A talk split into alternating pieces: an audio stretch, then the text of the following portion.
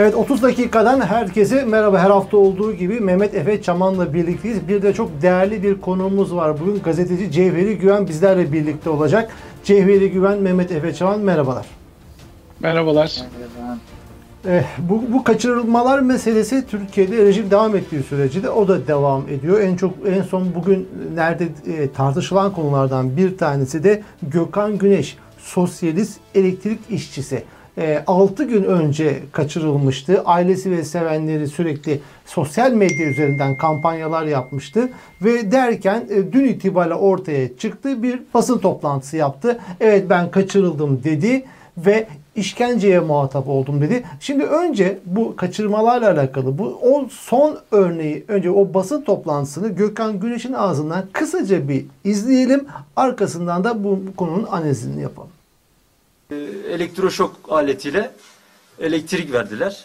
Ee, daha sonra işte açıkçası kendime geldiğimde e, bir arabadaydım. İki kişi koluma girmiş, kafamı aşağı bastırmış ve e, kafama bir tane siyah çuval geçirilmişti. Daha sonra bir yere götürdüler bizi. Gerek sistematik olarak gerek işte ara ara e, işkence yöntemleri uygulandı.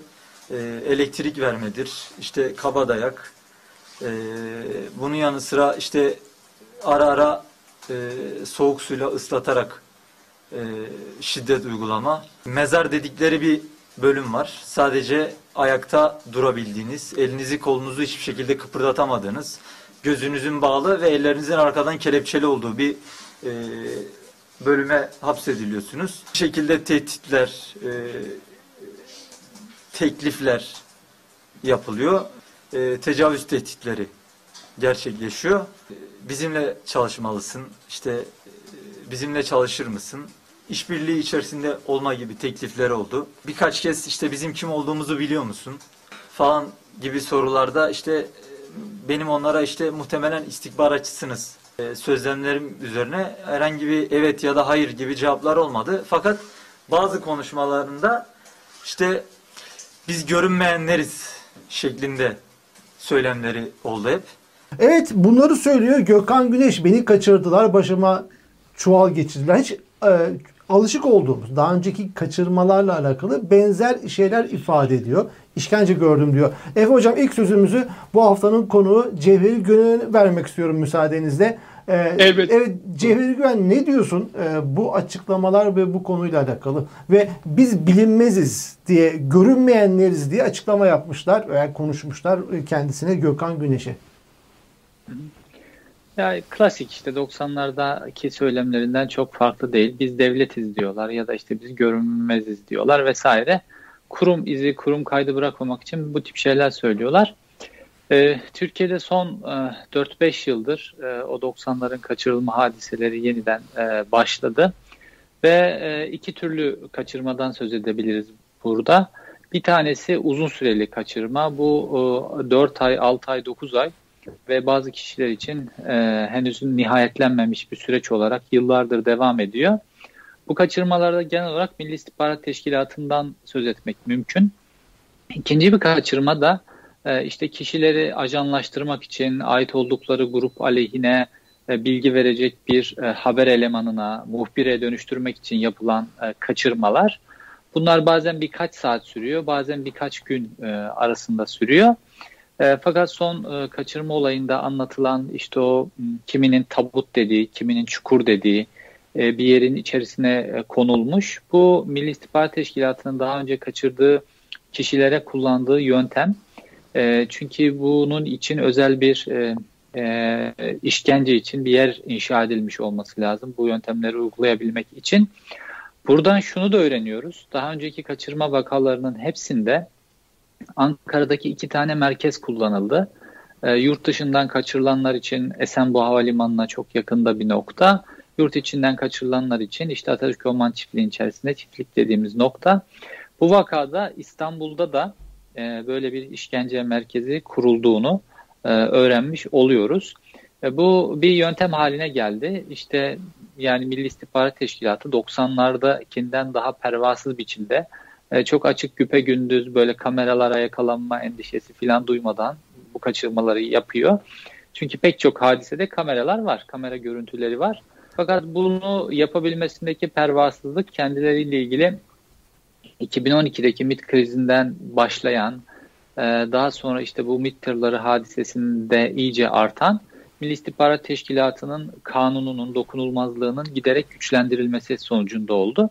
Şu an bu MIT personeli bu yaptıkları görevlerle ilgili hiçbir biçimde yargılanmayacaklarını düşünüyorlar. Dolayısıyla da bu kadar pervasızlar. Ee, ve nitekim de savcılıklar da e, bu pervasızlığın bir ortağı olarak kişilerin aileleri, kaçırılan kişilerin aileleri görüntüleri götürüp bizzati savcılığa teslim ettikleri halde bununla ilgili hiçbir işlem yapılmıyor. Sunay Elmas da bu sürecin ilk kaçırılan kişisi. E, 2016'nın e, ilk ayında kaçırılmıştı ve hala ortada yok. Ondan sonra bugüne kadar geldiğimiz noktada artık bunun e, işte ilk başta Gülen cemaatiyle başlamıştı. Farklı toplumsal kesimlere, sosyalistlere doğru da yayıldığını görüyoruz. Evet. Burada şimdi mesela Yusuf Bilge Tunç bugün itibariyle 541 gününcü kayıp günü hala yok. Hürmüz Diril 386 günden beri kaçırıldı ve yok. Mehmet Bal 370 günden beri yok. Hüseyin Galip Küçük Yiğit ise 30 günden beri kayıp. Bunlar yeni AKP dönemi güncel ama bunları tabii cumartesi anneleri ve geçmişi biliyoruz. Efe Hocam size sözü döneyim. Peki bu aslında e, AKP dönemi öncesi. Unutmayalım. Es- unutmayalım iki kişi daha var çünkü onu hani saymak gerekiyor. Ayhan Uran ve Sunay Elmas da 2016 içerisinde kaçırılan ve hala bulunamayan iki ayrı kişi. Evet bu Türkiye için eski Türkiye için yeni bir şey değil. Fakat burada yeni bir şey var gözüküyor. Eski Türkiye'nin ortakları bugün de iktidardalar. AKP ortağı. Artık Güneydoğu'da, Diyarbakır'da falan yaşanmıyor bu olaylar. Artık İstanbul'da en sonki bu olay Gökhan Güneş İstanbul'da yaşandı. Daha önceki biraz önce saydığımız isimler Ankara mesela kaçırıldı. Güpe Gündüz kaçırıldı Efe Hocam. Yani artık rejimin günümüz yeni Türkiye'sinin biraz arsızlaşma hali mi bu? Şimdi e, şunu söylemek lazım. Herhalde e, Cevheri Bey de onay verecektir. Türkiye Devleti'nin kurulduğu 1920'lerden beri yani 1920 tarihinde e, Türkiye Büyük Millet Meclisi hükümetiyle başlatırsak bugüne kadarki zaman içerisinde hukuktan bu kadar koptuğu, bu kadar e, keyfi ve e, hukuktan, anayasasından, anayasal temel düzeninden bağımsız hareket ettiği bir dönem hiç olmamıştı. Yani e, istiklal mahkemeleri döneminde de en azından o dönemin hukukuna ya da o, o dönem üretilmiş olan e, hukuka uygun hareket etmeye çalışıyorlardı. Darbe dönemlerinde e, en azından bir parantez açıp bu bir darbe dönemidir diyorlardı 1980'li yıllarda. 28 Şubat sürecinde gene bin yıl sürecek bir e, işte ceberrut devlet uygulaması deyip insanlar bir parantez açıyordu. Fakat bugün e, teknik anlamda Türkiye'ye bakan Batılılar veya e, bu konuyu analiz eden akademisyenler Türkiye'nin hala e, kör topal da olsa işleyen bir demokrasi olduğunu yazıp çiziyorlar. Ve bu çok dramatik bir şey geliyor bana. Yani bunu bir e, önceden parantez açıp e, gündeme getirmek istedim. Diğer bir enteresan nokta yani benim vurgulamak istediğim çünkü Cevheri Bey gerçekten çok güzel e, özetledi. Hani bunun üstüne söylenebilecek çok az şey var. Fakat benim e, özellikle vurgulamak istediğim noktalardan bir tanesi e, işkenceye veya adam kaçırma uygulamalarına e, maruz kalan e, insanların, mağdurların maalesef toplumsal kesimlerin veya mahallelerin sahip çıkmasıyla gündeme getirildiğini görüyoruz. Fakat e, toplu halde bütün mağdurların bir arada e, ele alındığı, hep beraber bunlara sahip çıkıldığı bir ortam maalesef yok. Sevgili Ayşe Hür e, bugün bir tweetinde çok güzel e, bu duruma işaret etmiş ve e, solcuları veya sol kesimi kastederek diyor ki bakın diyor mesela Gülen cemaati e, çerçevesinde kaçırılan veya e, kötü muamele gören insanların e, görün, görünür hale getirilmesi lazım. Yani ben mealen söylüyorum, anlam anlamında söylüyorum. E, bunu vurgulamış. Çünkü çok ciddi bir haksızlık var. E, ceberut bir rejim var. Kendi anayasasıyla, yasalarıyla bağını koparmış ve bu rejimin içinde e, görünmeyen, gri alanda kalan birçok farklı güç odakları var. E, bunlar hani çok komplo teorileri gibi veya spekülatif bilgiler gibi gelebilir. Ancak şu bir gerçek. Ee, örneğin 17-25 Aralık soruşturmalarından sonra yani 2013 tarihinde E, bu soruşturmalar başladıktan sonra işte bir biliyorsunuz darbe e, yapıldı, bir e, sivil darbe gerçekleşti. Bu darbeden hemen bir hafta sonra ne oldu? E, bütün bu Ergenekon e, tanıklarının, Balyoz, Sarıkız, Ayışığı e, sanıklarının bırakıldığını gördük. Tanık dedim özür dilerim. Sanıklarının veya mahkumiyet almış olan insanların. Yani sonuçta devlet e, bu insanları neden serbest bıraktı ve nasıl bir entegrasyona gitti? Nasıl bir rejim oluşturuldu? Bu soruları e, vurgulamadan e, zannediyorum çok böyle kuş bakışı ve e, olayın bütünselliğini e, dikkate alabilecek bir yaklaşım gerçekleştiremeyiz gibi geliyor ben bana. Buradan e, Cevheri Bey'e dönmek istiyorum çünkü Cevheri Bey birazdan da bizim aramızdan ayrılacak. E, başka bir programa yetişmesi gerekiyor. Cevheri Bey şunu sorayım. Şimdi e, evet nasıl bir rejimle karşı karşıyayızı biraz analiz ediyoruz. Şimdi burada polis eliyle istihbarat MIT eliyle yapılan işte kaçırmaları biliyoruz. İşkenceleri biliyoruz ve işkence ile öldürmeleri biliyoruz. Ve bunu artık rejim aleni yapıyor. Gizlemiyor ve saklamıyor. Aleni yapıyor bunu. Şimdi burada bir tabii bir şey hali var. Böyle artık gözüne soka soka bu işi yapma. Gizli kapaklı yapmama hali var. Bu bir. iki Bir başka boyutu da artık polisin yetmediği yerde mafya devreye giriyor. Kontur gerilla devreye giriyor. Biz artık görünmeyenler devreye giriyor. Görünmeyenler diyor. Ne diyorsun bu konuda?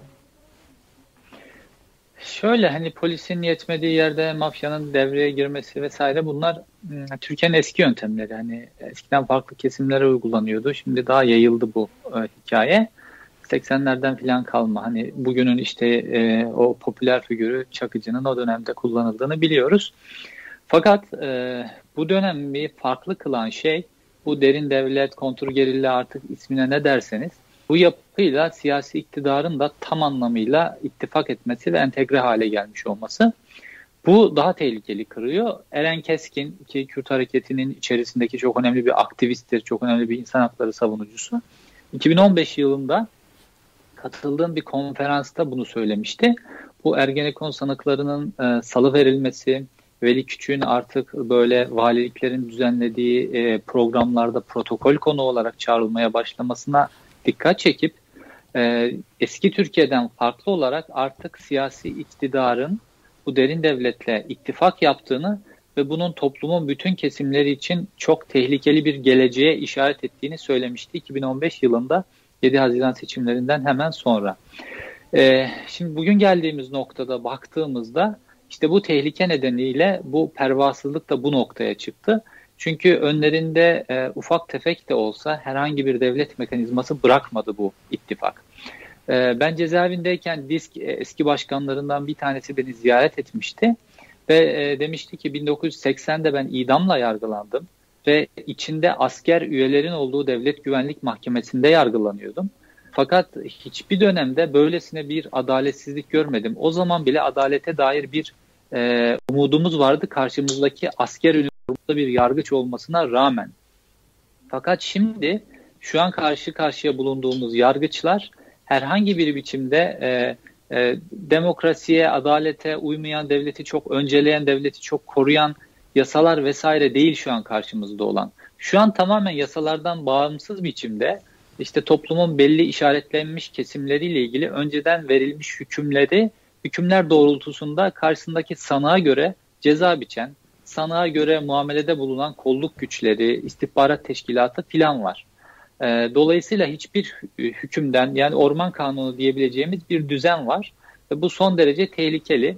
Bu düzen aynı zamanda da işte muhalifleri birbirleriyle dayanışması gereken, hep beraber ezilen kesimleri parçalamak için de çeşitli stratejiler yürütüyor. Ve şu an işte az önce Mehmet Bey'in söylediği gibi e, başarılı da olduğunu maalesef ki görüyoruz. E, kaçırılma olaylarında son dönemki kaçırma olaylarında 30'u aşkın mağdur var. Bunlardan bir kısmı mahkemeler huzurunda, e, bir kısmı avukatları yoluyla, bir kısmı da ailesine anlattıklarının mahkemelere intikal ettirilmesi sonucunda yaşadıklarını anlattılar. Bunların yaşadıkları o korkunç işkence ayları bütün detaylarıyla neredeyse mahkeme kayıtları içerisine girdi. E, hatta bu mahkemelerden bir tanesi bununla ilgili işkenceciler hakkında suç duyurusunda bulunma cesaretini de gösterdi. Sonra büyük bir şansla. Sonra Fakat ne oldu? E, sonra ne oldu? Bununla ilgili yeterli delil yok filan takipsizlik kararı verildi. E, şu an uluslararası mahkemelere intikal ettirilmeye çalışılıyor. Fakat e, hiçbir dönemde olmadığı kadar 90'lı yıllarda olmadığı kadar bu da bir belki insan hakları mücadelesinin ya da hedef alınan kitlenin bu sefer daha böyle eğitimli bir kitle olması nedeniyle de diyebiliriz. Hiç olmadığı kadar bu mekanizma şu an deşifre olmuş, delillendirilmiş ve kayıt altına da geçirilmiş biçimde. Yani hepimiz ben de bu sürecin bir şekilde bir noktada tamamlanan bu çılgınlık halinin, ülkenin çılgınlık halinin bir noktada tamamlanacağını düşünüyorum. Ve bu gelecek için çok önemli bir yargılama basamağı olacak bence. Çünkü gerçekten e, işte zabit kişinin, Ay, Ayten e, Hanım'ın anlattıklarına baktığınızda anlatım biçimleri, delillendirmeleri, tasvirleri vesaire bunların hepsini yan yana koyduğumuzda bunların hepsi son derece önemli deliller ve bir yargılamaya temel teşkil edecek. Ayrıca Milli İstihbarat Teşkilatı'nın e, önemli bir daire başkanı, şu an ismini e, hatırlayamadım, e, Kuzey Irak'ta PKK tarafından kaçırılmıştı. E, PKK bu kişiyi sorgulamış ve sorgulama videolarını yayınlamıştı YouTube'da. Ve bu videolarda o Milli İstihbarat Teşkilatı Daire Başkanı e, Ayhan Oran'ın kaçırıldığını o ve e, çiftlik olarak tabir edilen e, Milli İstihbarat Teşkilatı e, e, İç Operasyonlar Daire Başkanlığı, Özel Operasyonlar Daire Başkanlığı binasına getirildiğini, burada e, kendisini gördüğünü bizzati o videoda itiraf etti. E, ve o kişi şu an kayıp ve Suriye'ye götürülüp öldürüldüğü söyleniyor bu kişinin. E, oradaki cihatçılara teslim ederek öldürüldüğü söyleniyor. Çünkü bu kişi aynı zamanda da Milli İstihbarat Teşkilatı personeliydi. Ve o gün o personele şu söyleniyor, e, sesinizi fazla yükseltmeyin deniyor ve o, o diyor ki orada Erhan Pekçet'in bir e, daire başkanı, biz anladık ki bizden bir personele işkence yapılıyor ve sesimizi tanır diye bunu söylemedi diyor. Fakat başka bir Milli İstihbarat Teşkilatı görevlisi aynı şekilde kaçırılan ve işkence yapılan bu kişi mahkemede kendisini kaçıranları, kendisine işkence yapanları isim isim bildiğini ve bunları mahkeme başkanına söyleyebileceğini söylüyor. Mahkeme başkanı da söyleme diyor. yani düşünün korku iklimini. Fakat bu kişi bunu kayıt altına geçirmiş durumda. Ben e, bu pervasızlığı görüyoruz. Evet kendilerine göre bir hukuk düzeni oluşturmuş olabilirler. MIT'i çok kuvvetlendirmiş olabilirler. Fakat bu delillendirmenin çok önemli olduğunu bu tip e, son örnekte de gördük. Genç arkadaşımız çıktı her şeyi bütün açıklığıyla anlattı. Bütün bunları yaşayanların hepsinin kayda geçirmesi, uluslararası mekanizmalara başvurmaları e, ve bu ileride olabilecek bir yargılanmanın e, olabilmesi, gerçekleşebilmesi için son derece önemli olduğunu düşünüyorum. E, ya kusura bakmayın benim ayrılmam gerekiyor. Tabii. E, çok önemli bir konu. Cevdet çok teşekkür ediyorum yanımıza katıldığın için. Bu hafta bizim konuğumuz oldun. Ama şuradan da ben ilan edeyim. Ben YouTube'dan kanalını sıkı takip ediyorum. Çok da istifade ediyorum. Buradan da izleyicilere öneriyorum. Cevheri Gören'i takibe devam edin diyeyim. Peki Cevheri çok teşekkür ediyorum. Ben teşekkür ederim. Hoşçakalın. Evet Efe Hocam biz kaldığımız yerden devam edelim. Cevheri Güven'i dinledik. Şimdi evet bu kaçırma olayları bir türlü bitmiyor. Eski Türkiye'de de vardı, yeni Türkiye'de de var ve artık arsızca yapılıyor. Bu Türkiye'nin bütün her şehrine artık bu yayıldı ve insanların gözüne soka soka bütün bunlar yapılıyor. Artık mafya da devrede. İşte biraz önce bahsettik. Alaaddin Çakıcı konvoylar halinde Türkiye'yi turluyor bir mafya lideri, organize suç örgütü lideri artık sistem içerisinde entegre olmuş durumda. Ve insanlar kaçırılıyor. İşte bakın Gökhan Güneş kaçırıldı. Basın toplantısı yaptı. Diğerleri bu kadar cesaret edememişti. Ee, ama bakın şimdi hemen yargının devreye girmesi gerekmez mi? Hemen soruşturmanın başlatılması gerekmez mi? Normal bir devlette gerekir. Ama gerekir. işte hep vurguladığımız normal bir devlet yok karşımızda. Kendi anayasasıyla, kendi yasalarıyla bağını koparmış bir yapıdan bahsediyoruz. Buna meşru bir e, devlet demek veya meşru bir hükümet demek çok zor. Hatta imkansız. Yani bu anlamda e, Türkiye'nin düştüğü lig e, işte Rusya'yla, İran'la e, buna benzer işte Çin gibi yani otokrasiye kaymış olan veya hatta kısmen totaliter e, eğilimler gösteren bir devlet yapısı söz konusu. Türkiye'de seri adımlarla bu noktaya doğru ilerliyor. Şimdi burada e, özellikle vurgulamamız gereken şey e, biz buna benzer örnekleri özellikle Bağız rejimlerinde muhaberat tipi rejimlerde çok gördük. Yani bir polis ve istihbarat devleti oluşturuldu. E, Türkiye'de bun, bundan farklılık arz eden nokta birçok farklı güç odaklarının bir araya gelmiş olması. Yani aralarındaki ideolojik farklılıkları veya dünya görüşü farklılıklarını bir kenara bırakarak e, bir takım pratik e, ortak hedefler konusunda anlaştıkları için e, kimi zaman işte kişisel bazda ortak hedefler, kimi zaman kendi gruplarının lehine olabilecek ortak hedefler, kimi zaman da e, yani ortak düşmanlarına karşı hareket ediyorlar. Şimdi biz e, bugün bu yeni Türkiye denilen yapıda, bu mutant yapıda, e, bu hibrit rejimde buna benzer bir e, uygulamayı görüyoruz.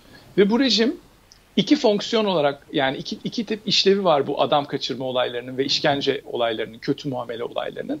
Birincisi insanları yani rejime karşı çıkabilme potansiyeli olan düşünen insanları yıldırmak istiyorlar. Yani bunları mostralık olarak yapıyorlar. Bunları e, örnek olarak, örnek olaylar olarak herkesin gözü önünde yapmak istiyorlar ki e, işte konuşmaya, eleştirmeye e, cüret edebilecek, e, ayağa kalkabilecek, e, işte insanları aktif hale getirebilecek bireyleri veya grupları sindirmek istiyorlar. İkinci önemli fonksiyonu ki bunu Cevheri Bey çok güzel vurguladı.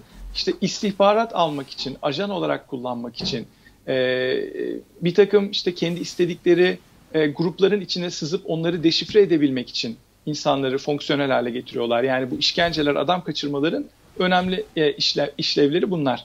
Ve bunları da tabii normal kolluk güçleriyle yapabilme durumları yok. Yani devlet normal e, paradigması içerisinde, kendi hukuk nizamı içerisinde, anayasal düzeni içerisinde işleyebiliyor olsaydı zaten bu tip uygulamaları yapamayacaklardı. Zaten bu tip memurlar, kullanılan memurlar veya e, sizin dediğiniz işte organize suç örgütleri e, deşifre olacaktı ve yargı önünde hesap vermek durumunda kalacaklardı. Şu an korkmuyorlar. Yani yargı ayağı devletin özellikle e, o güçler ayrı, ayrımındaki yargı ayağı çok önemli. Çünkü yargıyı yürütme komple kendi kontrolü altına almış. İstedikleri her türlü kararı yargıda verdiriyorlar. Yani kendi hakimleri, savcıları var. E, objektif hareket etmeyen, tamamen yukarıdan talimat alan. Bunlar e, yani o yasal prosedürlerin falan da çok dışında. Hani yasal MIT, MIT yasası değişti vesaire dedi ya Cevheri Bey. Yani aslında bunlara da gerek yok. Çünkü zaten yasalarla bağını koparmış bir devlet söz konusu. İşleri bu yargıdaki e, kendi insanları, kendi mekanizmaları e, ve networkleri üzerinden yürütüyor. Evet. Burada Ömer Faruk Gergerlioğlu e, bu konuları biliyorsunuz üzerine iyi gidiyor evet. ve mesela e, TC e, İçişleri e, ile hemen mentionlamak mı deniyor Twitter'da? E, diyor ki evet. Gerge hey, hey duymuyor musunuz TC İçişleri diye. Gökhan Güneş kaçırıldı. Soru önergesi verdim. işkence yapılmış. Gözleri bağlı halde bir yere bırakıldı. Bu konu sizi ilgilendirmiyor mu? Bu iç evet. işi değil mi? Emniyet ve güvenlikle ilgili bir iş değil mi bağlamında? ilgilendirmiyor mu? Niye açıklama yapmıyorsunuz? Bu meselelere siz bakmıyor musunuz? Yoksa açıklama yapmadan e, yine geçiştirilecek mi diye e, Gergerlioğlu üzerine gidiyor konunun. Ama tık yok. Ama tık evet. çünkü e, suç ortağı burada. Ya bakın bu konuda eğer AKP iktidarı sesini çıkarmıyorsa ya işbirlikçidir. Yani birlikte yapıyorlardır bu işi veya ortağı tarafından yapılıp kendisi rehin alınmıştır. Ağzını evet. açamıyordur. Bu biraz da iyi niyetli bir AKP'ye bakış anlamına gelir ki evet. ben onu ihtimalde vermiyorum. Daha çok bir suç ortaklığı gözüküyor karşımızda. Ee, bir taraftan AKP ve bir taraftan da derin yapı işbirliği içerisinde bütün bunlar yapıyor. Ama Efe Hocam benim buradaki en çok e, altının çizilmesi gereken konu bence şu oluyor. Evet bir kesintisiz bir zulüm var Türkiye Cumhuriyeti tarihi. Kaçırmalar, işkenceler hep devam ediyor. Bitti. E, şimdi e, şu arsızca yapılıyor. Tamam Türkiye'nin her yerinde yapılıyor ama buradaki evet. iktidar bu iktidar. İşte adını koyduk. Bu iktidar bu. Ama evet. toplum da bu.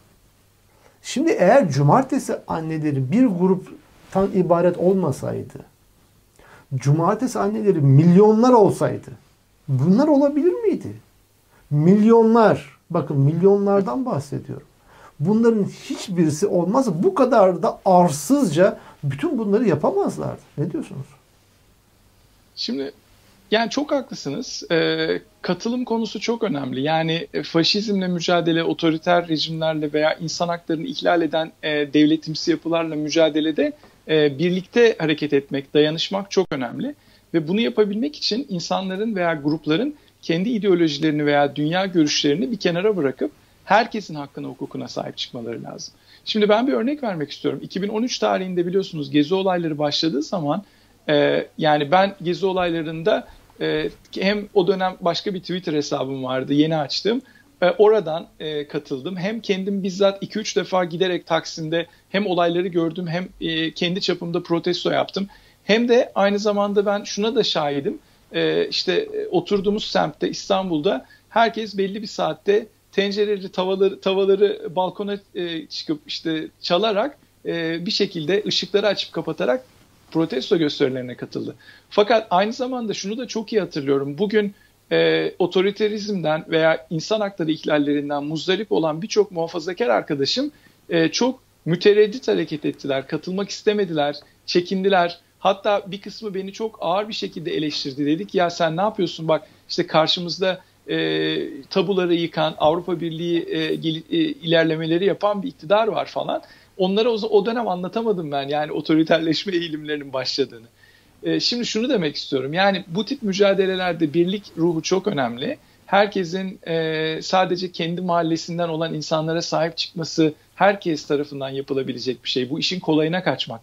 Asıl e, anlamlı olan e, işte Kürtlerin cemaate, cemaatten olanların liberallere, liberalden liberal olanların e, Marksist soldan olan insanlara, barış akademisyenlerine sahip çıkabilmeleri, hep birlikte yumruk olabilmeleri çok önemli. Evet. Fakat şimdi bir de şunu vurgulamak gerekiyor. E, Türkiye insanının e, profiline baktığınız zaman e, özgürlükçü, e, liberal, e, politik liberal değerlerle çok barışık olmayan, o, bu değerleri çok fazla içine sindirememiş bir toplumla karşı karşıya olduğumuzu görüyoruz. Evet. Yani Mesela, bu tabii. önemli bir problem. Ya buradaki yani zulüm görenlerin kimliklerine bakılmaksın birbirine omuz omuza gelme meselesi evet kronik problemimiz ama benim asıl üzerine durmamız gereken problem bundan daha ötesi. Bu yani zulüm gören bu kitle ister Kürt cephesi ister cemaat ister sol neyse ama bir de konuya uzaktan bakan milyonlar var. Evet. Hatta bakmayan diyeyim ben. Hani bakmayan. Evet. Başını çeviren milyonlar var. Kayıtsız. Mesela bunlar içerisinde AKP seçmeni de var. Bunlar içerisinde evet. CHP seçmeni de var. Bunlar içerisinde MHP seçmeni de var. Ve diğer parti seçmen tabanları da var. Ya bunlar kayıtsız. Mesele sadece zulüm gören insanların kimliklerine bakmaksızın birbirlerine omuz omuza verme meselesi sadece problemin bir tarafı. Bu, yani bu, tabii böyle taban, bir meseleye de karşı karşıyayız. Taban bu şekilde. Yani bazı arkadaşlarımın ve meslektaşlarımın e, belki de çok fazla anlama konusunda tereddüt ettikleri nokta da bu. Yani olayın sosyolojik dinamikleri çok sıkıntılı. Yani şimdi Türkiye'de e, bir taraftan toplumun apolitik olma durumu söz konusu. Yani 80'lerden beri apolitikleştirilmiş, işte örgütlü toplum yapısına darbe vurulmuş, sendikalaşmasına darbe vurulmuş falan bir yapı var. Yani 80 80 darbesinden sonra özellikle baltalandı bu toplumsal örgütlenme. Ee, diğer taraftan e, şöyle de bir nokta var. Yani insanlar başkalarının mutsuzluğundan kendilerine mutluluk devşiriyorlar Türkiye'de. Yani işte e, tırnak içinde söylüyorum. İşte FETÖ'cüleri takip eden e, Ceberrut devletin Ceberrut olmasından çok da rahatsız değil mesela işte kendisini Kemalist olarak veya Kemalist sol olarak e, gören kesimler. Diyorlar ki e, siz zamanında işte e, bu adamlarla işbirliği yaptınız şimdi yiyin birbirinizi. Yani e, veya işte aynı şekilde ben e, Twitter hesabımdan çok görüyorum e, cemaat sempatizanı olan veya cemaate ait olduğunu düşündüğüm takipçilerimin birçoğu benim Kürt konusunda, Kürt sorunu konusunda, Kürtlerin problemleri konusunda, insan hakları ihlalleri konusunda yaşadıkları çok duyarlı olmamdan dolayı ciddi bir rahatsızlık hissediyorlar ve bazı söylemlerime çok ciddi tepkiler veriyorlar. Yani şunu demek istiyorum, hiç kimse masum değil. Hiçbir kesim masum değil e, bu anlamda Türk toplumunda şu aşamada. Evet, hiç kimse masum değil. Hiç kimse masum değil. İnsan ve toplum yapısı da bu, insan malzemesi de bu. Bu malzeme değişmediği sürece bu toplum demokrasi, insan hakları ve hukuk talep etmediği sürece böyle başa böyle tarak diyelim. Konuyu böylelikle özetlemiş olalım veciz bir şekilde. Fakat Evet. Bahçeli'nin e, bu son açıklamasını da söyleyeyim öyle yayını bitirmiş olalım. Bahçeli bu MHP bu saldırılar meselesi var ya e, dedi ki Evet. bu gündeme gelebilmek için kendilerine saldırı organize ediyorlar dedi.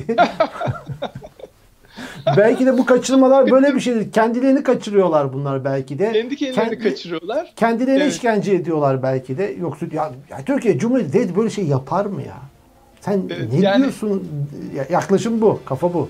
Tabii yani Devlet Bey'in bu söylediği şeye e, inanmayacak değiliz. Kendisi koskoca devlet yani. adı devlet E, abi.